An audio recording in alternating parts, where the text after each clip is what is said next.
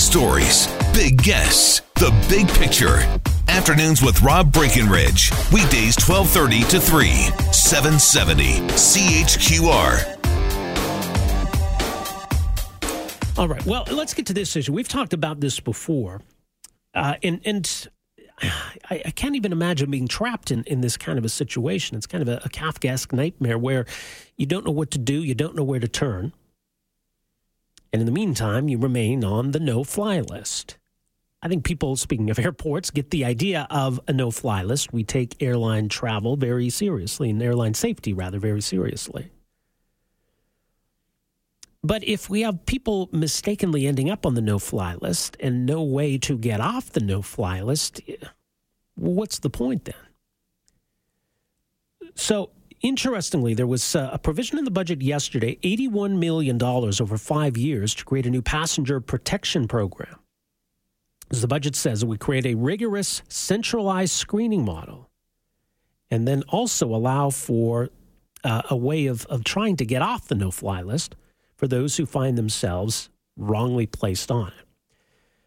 Now, it's one thing if you're an adult, but imagine your kid ends up on the no fly list. And that's happened. In fact, there's enough instances of this where you got a number of parents who have banded together, form a group called No Fly List Kids. Joining us on the line is uh, Don Matthews, uh, who's a part of this. Don, welcome to the program. Hi, thanks for having me. Well, thanks for making some time for us. So, um, it's your, your son, correct, who's on the no fly list? That's right. My son is on the no-fly list. He's six years old, and his name is David Matthews. So a pretty innocuous name. Right. And we first found out he was on the no-fly list when he was five, and we were on the way home from Walt Disney World in Florida. So you got to Florida. you found out on the way back. I know it's interesting, isn't it? Yeah. It's not always a hard and fast rule. Every once in a while, uh, families or people who are on the no-fly list do get through the system, and then the next you know, time it won't, they won't. So it's always a guessing game, and you never know what you're going to meet up with. Right. So, so this is the, it's the Canadian no-fly list, though. It is. Yeah. Yes. So, just tell us a bit more about that that experience. Then I'm sure you must have had. I can't even imagine your reaction. But what what did you do? Well, what had happened was there was a type of pre-boarding you could do for customs, and uh, we had we had done it. It was all it was all automated, and uh, we knew that something was being rejected from our passports, but we didn't know what. And we were told to wait uh, in this kind of like a holding room uh, for assistance. So in that case, you take a number and you go and sit down. And we were there for a good hour at least to the point that we were starting to get concerned that we weren't going to make our flight because we, our baggage hadn't officially gone through customs. And so at one point they called my son's name and my husband went up to talk to the agent. And the agent said are you david matthews? And my husband said no I, i'm not david matthews. He's like well who are you then? He's he said well i'm here because that's david matthews over there. It's it's my five year old son. And the airline uh, personnel looked really kind of shocked you know the furrowed brow and everything. And he's like that's david matthews and I was like, yes. He goes, well, he's on the no-fly list. and we just were shocked. It was like, what? How does this even happen? So we we thought, um, you know, this will be fixed really quick. Obviously, you know, he's five. And the gentleman who was working on it kind of did whatever he had to do behind the scenes and you know, we kind of went on our merry way. It was, you know, it was an inconvenience, but we thought, oh, mistaken identity. And we kind of forgot about it. We thought, okay, it's fixed. It's mm-hmm. done. Obviously, it was mistaken identity. And then um, just this past summer, so a year later, we went to uh, travel domestically and we were stopped again. And that's when we realized he really is on the no-fly list and it's not fixed. And we started to seek out, you know, what can we do about that? We didn't know where to turn. And a friend of mine actually uh, read an article about no fly list kids and said you might want to check into this. And that's how we got involved with the group and started advocating for our son. Uh, so as of today, has anything changed yet?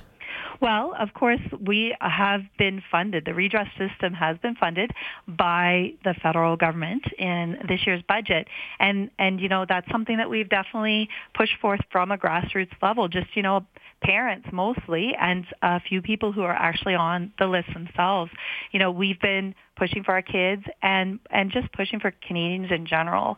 It's always great to have a kid's face there, you know, saying, you know, showing how how easily it is for someone to be mistaken for being on the list. So, um, you know, appealing to the government, uh, we they we were heard, and we're really proud of that, and we're really happy to see that type of you know democracy in action. And we had you know, a lot of help from all political parties supported this. And I think that's not often that you see that happen. So it just, I think, goes to show how real the issue has become with us teaching and educating uh, politicians that how far spread this is because I really don't think anybody realized how far spread it was. Um, you know, it was meant for safety. Right. So now that we have the money is there, the government will start to, you know, do the process and implementation to see it actually be put into place. For now, it's going to be the same status quo. We're still going to run into the same issues. We're going to Mexico next week, lucky us, and um, we're ready for it. We're ready to be stopped because we know it's still going to happen. Have you figured out who the, the David Matthews is that they're mistaking him for? Absolutely not. Like the names for the no-fly list are, are not released. It's for privacy reasons of those individuals uh, that are on this this type of watch list. Uh, you only know that you're on it, and the only way we've come up with the names is for people who have self-identified as being on the list that have you know finally made the right connection to find the group that I've been helping, and um, so it's just the names that we've gathered through No Fly List Kids where we, we know which some of the names are. We were originally told uh, two years ago there was about 2,000 names on that list, but that, that list has never been released. Because there's a lot of people, I assume, named Dave Matthews. There's a singer named Dave Matthews. So how, how do you, if you're going to have a no-fly list, clearly you're going to have names that, that may be common. There may be someone named John Smith on the, the no-fly list. There's yeah. got to be Ab- some way of distinguishing, there, right? Absolutely. There's some very prominent names on the no-fly list. and I'm not sure if John Smith is on there. Nobody is identified, uh, but I would not be surprised. There is a David Smith to go with the David Matthews. I know that. And uh, I mean, the name John Kennedy is on the list. Uh, Muhammad Ali is on the list. So there's very um, prominent names that are on that list and are affecting Canadians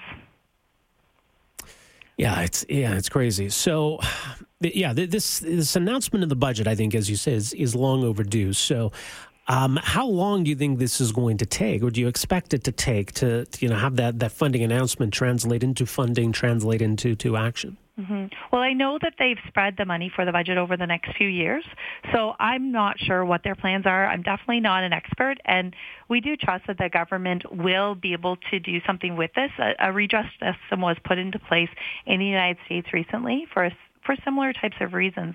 And the redress system in the states was able to eliminate these uh, false false um, positives by 98%. So we're very hopeful that once it is established, that a lot of our issues will be over for Canadians who are on the no-fly list. Yeah. Is this Transport Canada that oversees it? I'm not exactly sure. I believe it is public safety, but I'm taking a little bit of a guess there because I know one of the main people that we worked um, you know, to talk to was uh, was Ralph Goodale for that oh, reason. Right, okay. right. Uh, so I sense. believe it it falls under his purview. So, but we really had to talk a lot with, um, you know, the representatives uh, working with Bill Morneau because it had to make it into the budget before they could do anything. It had to be funded before they could start to fix it. So we've we've we've mastered a huge hurdle and it's it's a commitment from the government that they're going to do something. I do know that um, there is there has been some reach out from the government to our group uh, for different types of committees, but that has not been established yet. It's still in very much the early stages, but uh, no-fly list um, kids would definitely want to um, be able to contribute to it and and and make sure that everything stays on track because for our kids, you know, some of the kids on this list are are becoming adults now, and they're looked at more closely. I know uh, you had said that you know it's maybe worse for the kids, maybe because they're less patient mm-hmm. some of the time, uh, because they're little. but the reality is, it's it's more maybe the word dangerous. I'm not sure if that's too strong, but it's it's worse for adults because they're looked at more seriously. And this advocacy that we've done is great because it it helps everybody that's on that list, not just our kids. Yeah. And we were always, you know, very cognizant of that fact that we need to talk for everybody and speak for everybody. So um, we're just so grateful that that it made it into the budget and we were heard because I think a lot of times, especially as Canadians, we can be a little bit complacent and think either A, everything's going to be fixed for us, or B, nothing will be done. And um, I think this shows that what was originally treated as a small issue of a couple families has grown to show just how large of an issue it is, how many people are possibly affected, and and to receive that funding. So I think it's a, a real a real win for just Canadians in general to know that you know if you really believe in something and you really see a problem, there are ways to reach out to the federal government and and to get what your needs met. Yeah. So. And by the way, I mean, is David kind of aware of of all of this? What does he make of it all? He's really interested in dinosaurs. Um, we uh, we went to Parliament uh, in November to speak to some um, MPs and key people, and uh, at that time, so we brought our son because we want to put you know a face to that name, and our daughter who's 12, and he was so interested in the cranes and all the construction in Ottawa, and that was it. You know, it's like, what do these people have to play with in their office? You know, where's my tablet?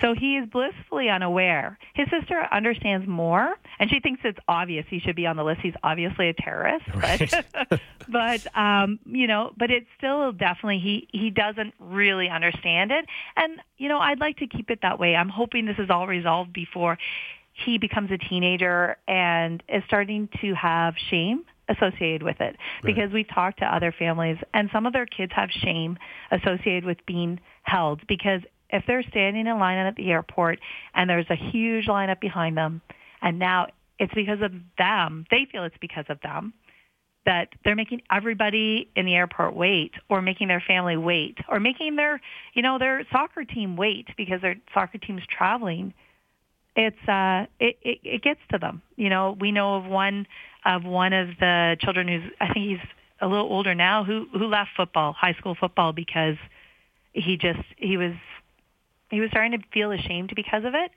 So it's nice to know that as the future, you know, comes, this is going to be behind us. It's no longer going to affect any children, and it's definitely going to take so many adult Canadians off the list so that you know when they go on vacation they can just relax you know, yeah. and get out of the snow exactly. you know in the winter months and enjoy themselves. Well, more it's uh, no fly list kids. Don, thanks so much for joining us here today. No All the problem. best. Thanks for having All right, us. take care. Take- Don Matthews uh, with the group No Fly List Kids, no fly list kids.ca. So it sounds as though we're finally going to fix this, but I mean, how did it ever get to this point, right? 974 8255. Back with more right after this. Afternoons with Rob Breckenridge, starting at 1230 on News Talk 770 Calgary.